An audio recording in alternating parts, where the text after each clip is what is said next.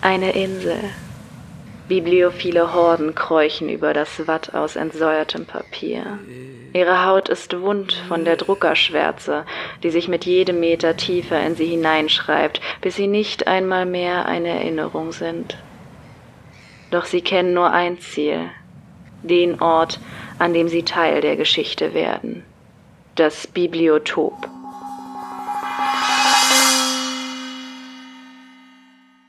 Herzlich willkommen im Bibliotop, dem Podcast rund ums Buch. Mein Name ist Katharina und ich spreche hier über buchwissenschaftliche und literaturwissenschaftliche Themen.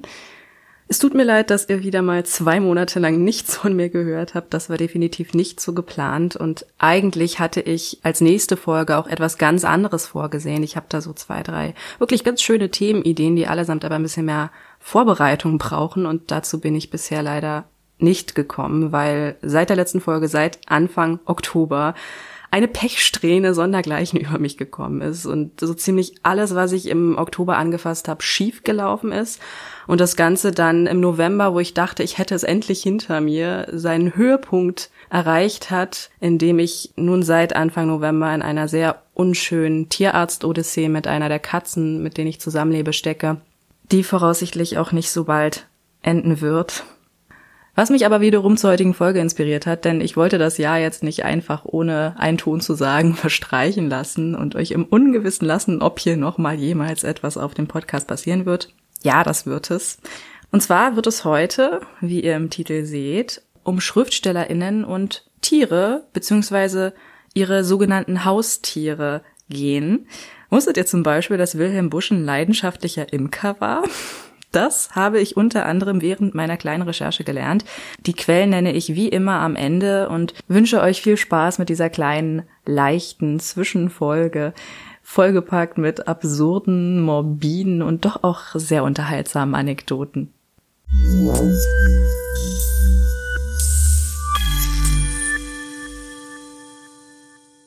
Wie heißen Katzen gehört zu den kniffligsten Fragen und nicht in die Rätselecke für Jumper strickende Damen.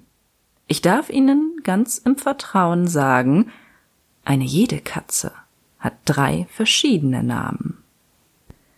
So beginnt T.S. Eliots herrliche Katzengedichtssammlung Old Possums Book of Practical Cats von 1939 in der Übersetzung von Erich Kästner, das übrigens auch die Grundlage und Inspiration für das Musical Cats ist und tatsächlich wird Katzen und SchriftstellerInnen ja eine ganz besondere Verbindung nachgesagt. Théophile Gautier formulierte es so, Katzen fühlen sich wohl in der Stille, der Ordnung und Ruhe, und kein Ort ist ihnen gemäßer als das Arbeitszimmer des Literaten.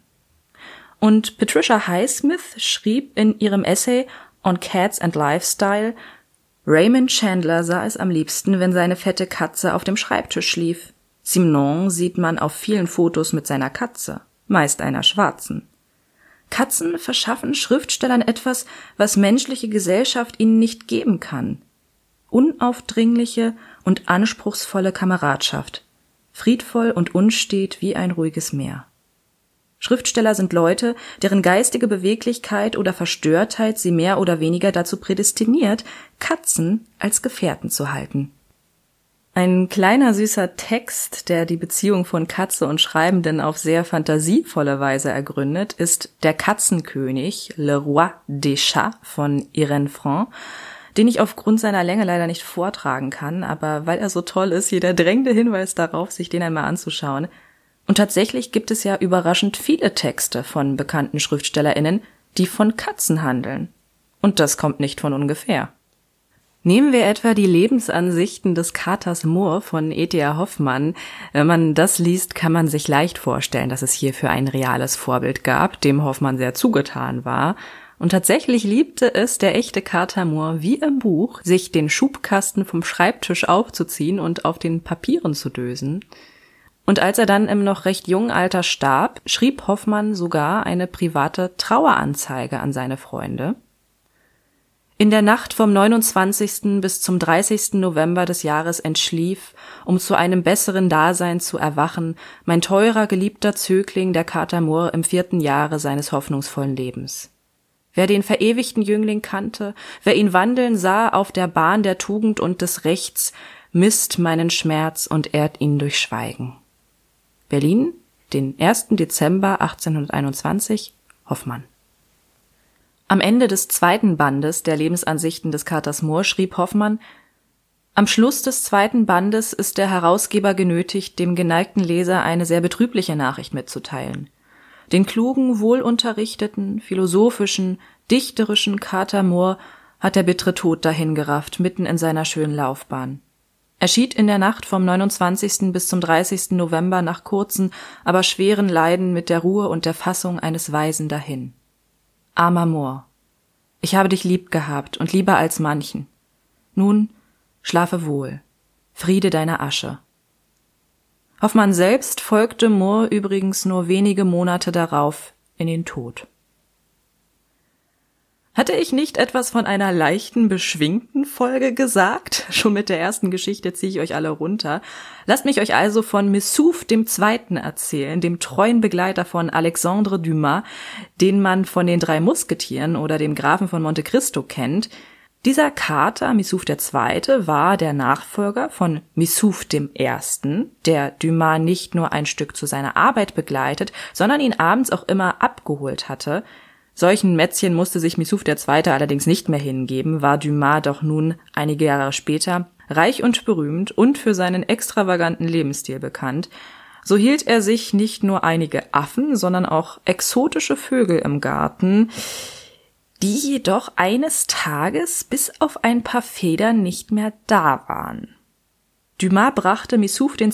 daraufhin im Freundeskreis vor Gericht, wo strafmildernd angemerkt wurde, dass nur ein Affe die Vogelfoliere überhaupt geöffnet haben könne. Als Strafe ersann Dumas darum, Missouf II. solle fünf Jahre in einem Affenkäfig verbringen. Der arme Kater wurde jedoch kurz nach Haftantritt begnadigt, da Dumas wegen einem finanziellen Engpass die Affen verkaufen musste. Pierre Loti, der ebenso ein exzentrisches Leben in seinem Haus in Rochefort lebte, stellte seinen Katzen sogar Visitenkarten aus. Madame Moumoute Blanche, erste Katze, bei Monsieur Loti, und Madame Moumoute Chinoise, zweite Katze, bei Monsieur Loti. Eines Abends erlangte ein anderes Mitglied der Académie Française die Achtung durch Loti, dadurch, dass er, Zitat, sich nicht so schade war, jeder von ihnen mit seinem eigenen Löffel ein wenig Schlagsahne anzubieten. Die durften bestimmt auch von seinem Teller essen. Von Georges Sand ist bekannt, dass sie von demselben Teller wie ihre Katze Minou frühstückte. Baudelaire war übrigens auch ein riesiger Katzenfan. Das erste, was er tat, wenn er irgendwo zu Besuch war, war nach den Katzen zu suchen, sie abzuknutschen und im Arm zu halten und sich für die anderen Gäste nicht mehr zu interessieren. Ganz anders Charles Dickens, der war nämlich eigentlich ein typischer Hundemensch, wenn es so etwas denn überhaupt gibt, und er hielt sich einige Vögel, weshalb Katzen in seinem Haus absolut tabu waren, bis jemand meinte, eine Katze als Geschenk für Dickens Tochter, das wäre doch eine schöne Idee. Witziger Nebenfakt, sie nannten die Katze erst William, merkten dann aber recht bald, dass der Bauch seltsam anschwoll, so dass es dann am Ende doch Wilhelmina wurde. Und Wilhelmina gefiel es gar nicht, dass sie und ihre frisch geschlüpften Kätzchen in der Küche bleiben sollten, also trug sie sie wiederholt in Dickens Arbeitszimmer. Der wiederum seine Tochter beauftragte, sie wieder zurück in die Küche zu befördern. Beim dritten Mal jedoch platzierte Wilhelmina die Wollknäuel direkt vor Dickens, und der hatte dann doch Erbarmen und ließ sie die Vorhänge hochklettern und herumtoben. Als die Bande alt genug war, suchten sie ihr eine neue Familie, aber tatsächlich hatte Dickens an einer der Katzen einen Narren gefressen. Diese Katze war taub und brauchte folglich auch keinen Namen, weshalb die Katze auf Kater des Herrn und Meisters getauft wurde. Und der begleitete Dickens nun ständig und überall durchs Haus und forderte die ein oder andere Kuscheleinheit ein. Und so begab es sich eines Abends, dass Dickens in einem Buch las, den Kater neben sich, und das Kerzenlicht plötzlich flackerte und die Dunkelheit um sich griff. Irritiert zündete er die Kerze wieder an, doch wenige Augenblicke später flackerte das Kerzenlicht erneut und Dickens erwischte die Katze mit der Pfote an der Kerzenflamme. Auch eine Möglichkeit, sich Kuschel- und Spieleinheiten zu ergaunern und die Aufmerksamkeit auf sich zu ziehen. Eine andere, aktuellere Geschichte, die sehr traurig beginnt, ist die von Wolfgang Hohlbein, einem Autor, den ich sehr verehre. Der hat in Musen auf vier Pfoten, das ich euch später auch noch empfehlen werde, eine ganz herzerwärmende Geschichte erzählt.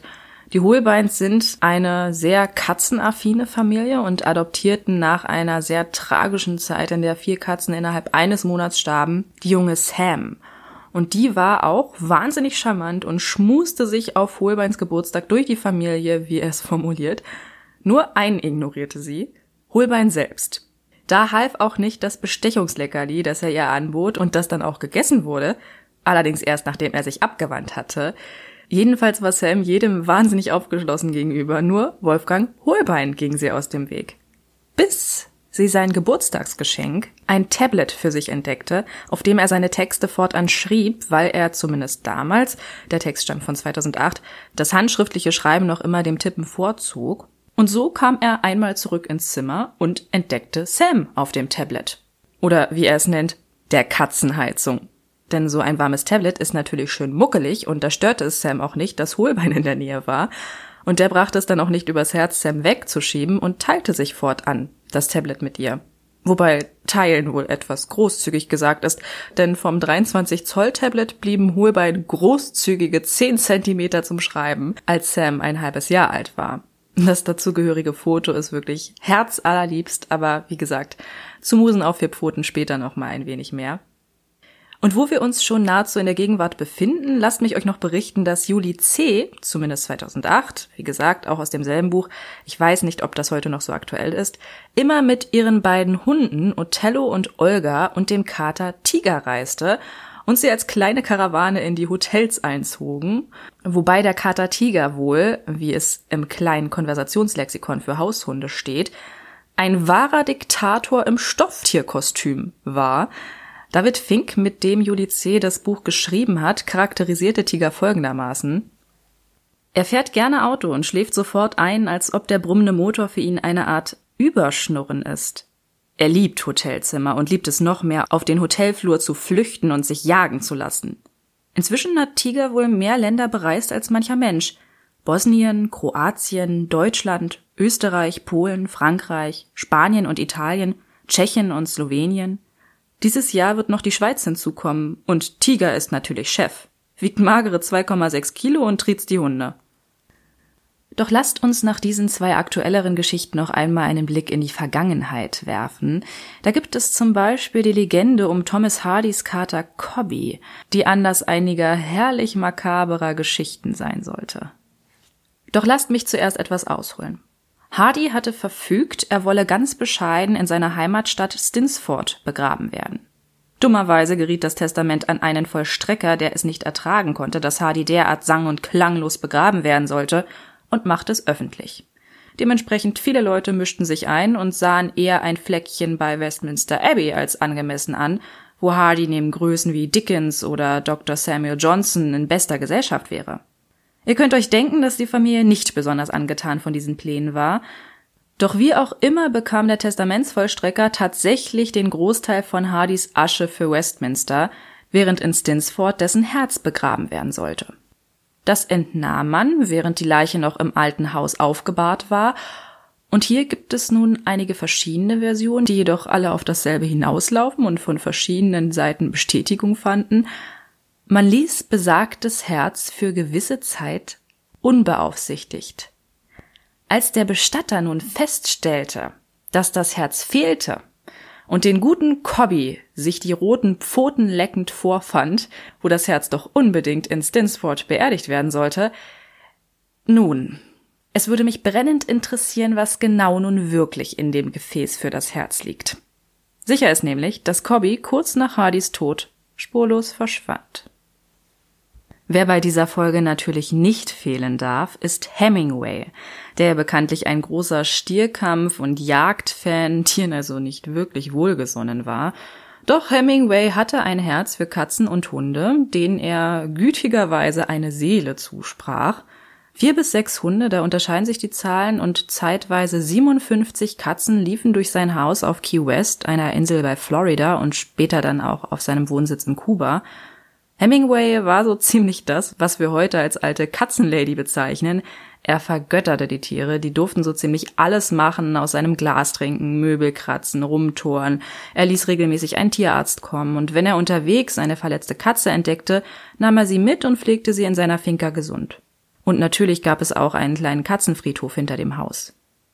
Und zu seiner Zeit auf Key West in Florida gibt es eine ganz interessante Begebenheit. Eines Tages bekam er nämlich der Legende nach von einem Kapitän eine weiße Katze, mit sechs statt fünfzehn geschenkt, die auf seinem Schiff als Rattenfänger unterwegs war.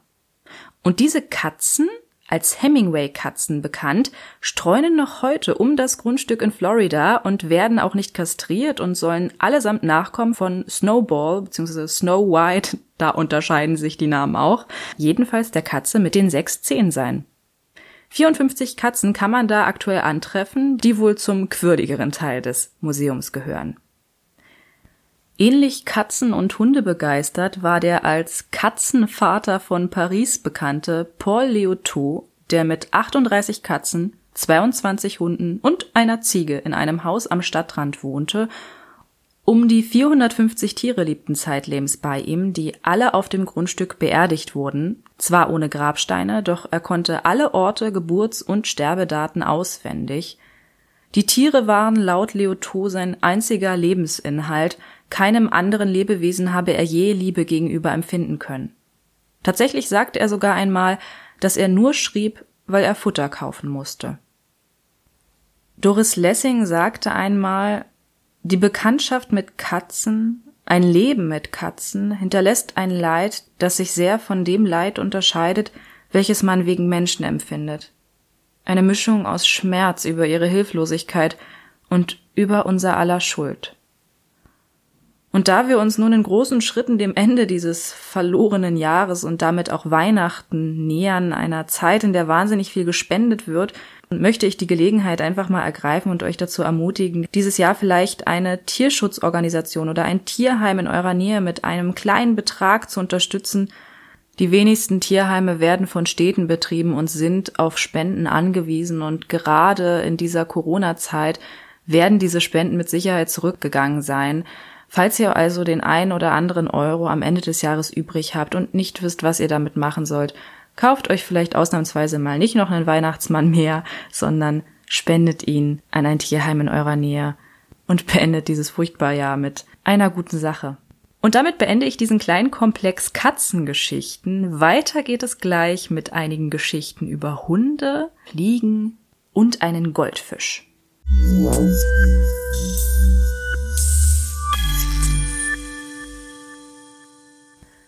In der Tat sind die Geschichten von SchriftstellerInnen und ihren Katzen ergiebiger, aber es gibt doch auch einige HundeliebhaberInnen unter ihnen. Truman Capote zum Beispiel, der eine Vorliebe für Bulldoggen hatte, ließ während seiner Europareisen gerne mal Charlie und später Maggie mit dem Privatjet nachfliegen. Und auch Karl Zuckmeier war eigentlich sein ganzes Leben lang in tierischer Begleitung. Seine zweite Frau sagte mal über ihn, in Hendorf war es so gewesen, da hatte Zuck immer Hunde gehabt. Er hat mit den Hunden gelebt. Es waren seine Hunde. Und nicht nur in Hendorf, wo er sich zum Arbeiten ins Landhaus Wiesmühl zurückzog und später vom NS-Regime verfolgte SchriftstellerInnen wie Stefan Zweig aufnahm, begleiteten ihn Hunde, sondern auch nach seiner Flucht nach Amerika und später wieder in der Schweiz. Karl Zuckmeier und Hunde, das gehörte einfach zusammen. Wer bei Hundeliebhabern natürlich nicht fehlen darf, ist Barbara Cartland, eine der wohl emsigsten SchriftstellerInnen aller Zeiten, die ich auch erst vor kurzem kennengelernt habe. Denn sie hat nicht nur 564 Romane zu ihren Lebzeiten veröffentlicht, im Schnitt alle 14 Tage, Nein, noch Jahre nach ihrem Tod erschien jeden Monat posthum eines der 160 unveröffentlichten Bücher aus ihrem Nachlass. Und einer ihrer Romane, der Prinz und der Pekinese war eine Hommage an ihren Hund Tweetwi, der auf sämtlichen Fototerminen dabei sein musste. Wenn ihr mal ein Bild von einer alten, sehr sympathisch wirkenden Lady in festlichen, ja fast schon königlichen Gewändern mit einem grinsenden weißen Pekinesen auf dem Schoß seht, dann ist das mit hoher Wahrscheinlichkeit niemand anderes als Barbara Cartland. Eine andere nette Geschichte. Sigmund Freud nahm seine Hündin Jofi, die beiden waren quasi unzertrennlich, sogar mit zu Therapiesitzungen. weil er festgestellt hatte, dass Hunde beruhigend auf seine Patientinnen wirken. Aber Jofi unterstützte Freud auch bei der Aufnahme von Patientinnen. Wenn da einer nämlich nicht gefiel, lehnte Freud die Behandlung ab. Er soll paradoxerweise sogar gesagt haben, wen Jofi nicht mag, bei dem stimmt was nicht, sagt der Therapeut. Oder kennt ihr die Geschichte von Eupolis, dem griechischen Dichter, dessen Hund der Legende nach vor Trauer auf dem Grab seines Herrn sitzend das Fressen verweigert und schließlich gestorben sein soll? Wo wir schon einmal in dem Bild sind, kann ich auch gleich mit traurigen Geschichten weitermachen. Thomas Mann hatte einen Hund, einen Schäferhund-Mischling namens Bauschan, der ihn zu einer Geschichte inspirierte. Vielleicht kennt ihr ja die Erzählung Herr und Hund. Doch wenige Jahre nach deren Erscheinen starb Bauschan und Mann gab, wenn man seinen Brief an einen Hund namens Jack glaubt, sogar eine Todesanzeige für ihn auf.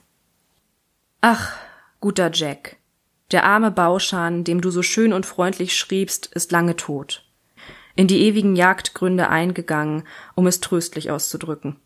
Eine schwere Staupe, verbunden mit eitriger Lungenentzündung, raffte ihn fern, schon bald nachdem ich den Leuten von ihm erzählt, nachdem er also sozusagen auf anderer Ebene lebendig geworden und manchmal kann ich den Gedanken nicht unterdrücken, dass da ein Zusammenhang bestehen könnte und was ich tat, vielleicht nicht gut getan war an der Kreatur, sondern sündhaft. Wer weiß es. Jedenfalls hatte er in einer hiesigen Zeitung einen sehr schönen Nekrolog, betitelt Bauschan, mit einem dicken Kreuz dahinter, das ist wahr, aber er hatte ja nichts davon. Dass er sich über deinen Brief heftig gefreut hätte, leidet kein Zweifel, bei dem Temperament, das ihn zierte. Sei bedankt in seinem Namen und deinerseits dankbar für die Gunst des Schicksals, das dir eine Herrschaft gab, die dich liebt.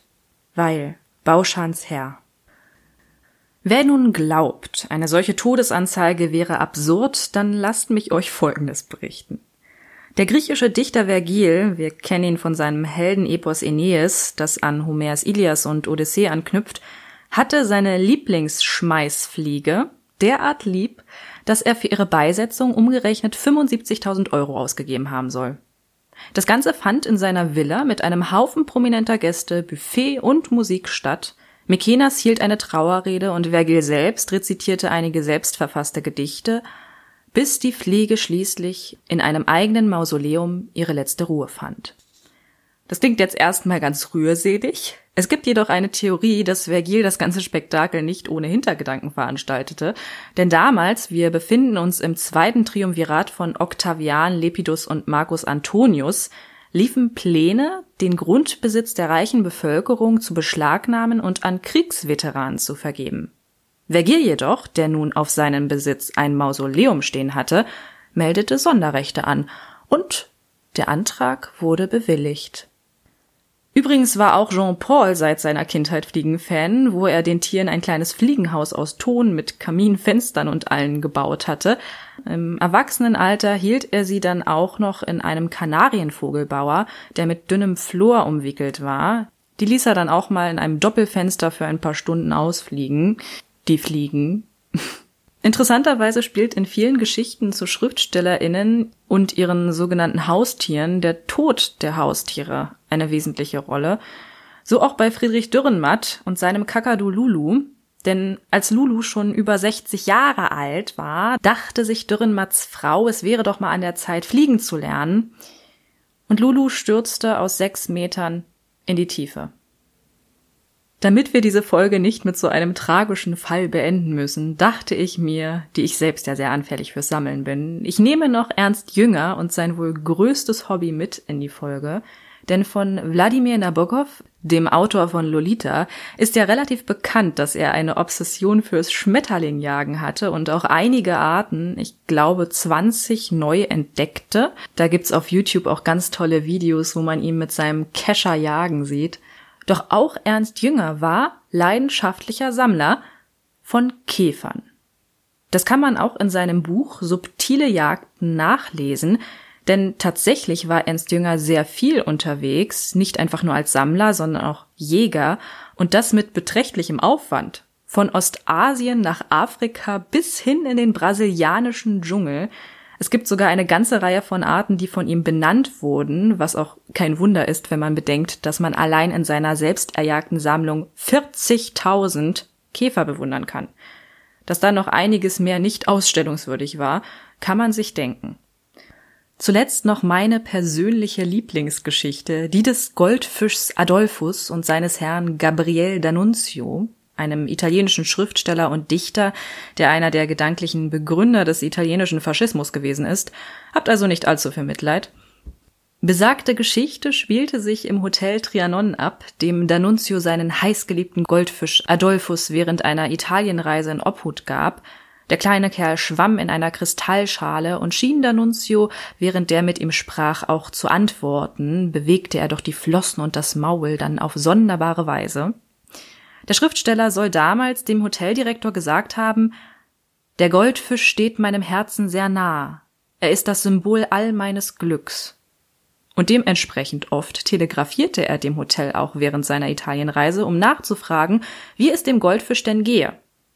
Nun begab es sich, dass der Goldfisch eines Tages langsamer zu schwimmen schien und schließlich mit dem Bauch nach oben in der Kristallvase schwamm, woraufhin der Direktor ihn aus dem Fenster warf. D'Annunzio telegrafierte noch am selben Abend, ich spüre, dass Adolphus nicht wohl ist. Der Hoteldirektor antwortete, Adolphus sanft entschlafen. D'Annunzio wiederum, bestattet ihn im Garten, sorgt für ein Grab. Tja, und da der Fisch ja weg war, schnappte sich der Direktor eine Sardine, packte sie in Alufolie, buddelte sie ein und setzte ein Kreuz drauf.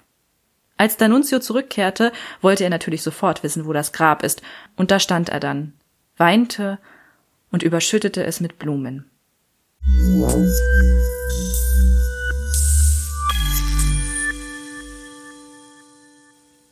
Das war die 19. Folge des Bibliotops. Eigentlich war sie ja, wie gesagt, nur als Einschub gedacht, aus Mangel an Zeit für umfangreichere Folgen, aber ich finde, jetzt hat sie dann doch eine schöne Länge bekommen.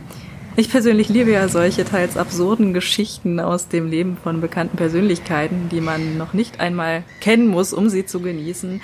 Aber es ist doch immer eine ganz interessante Note, die dazukommt, wenn man sich etwa Hemingway, den Tierfeind zugleich aber Katzen- und Hundefreund vorstellt. Wer solche Fakten mag, dem sei die Folge Was geschah mit Schillers Schädel und auch das gleichnamige Buch von Rainer Schmitz herzlichst empfohlen, das mir auch in dieser Folge wieder treue Dienste leistete. Wie auch Jürgen Christens zwei Bände Musen auf vier Pfoten, wo es herrliche Fotos von SchriftstellerInnen und ihren Vierbeinern zu entdecken gibt. Schriftsteller und ihre Hunde heißt der eine Band und, man beachte die Wortreihenfolge, Katzen und ihre Schriftsteller der zweite. Sie sind im Autorenhaus Verlag erschienen. Dann 100 Katzen, die die Welt veränderten von Berlin Press. Und für das Zitat aus T.S. Eliots Old Possums Book of Practical Cats habe ich die Ausgabe von Belt und Gelberg benutzt. Old Possums Katzenbuch. Alle Bücher und noch ein paar Links findet ihr auch in den Show Notes. Wenn euch die Folge gefallen hat, lasst mir doch gerne eine Bewertung auf Apple Podcasts da. Bei Fragen schreibt mir eine Mail an bibliotop.podcast.gmail.com oder auf Instagram. Ich heiße dort gassenhauer.blog. Und damit verabschiede ich mich. Bis zum nächsten Mal. Vielleicht doch in diesem Jahr, aber ich will nichts versprechen.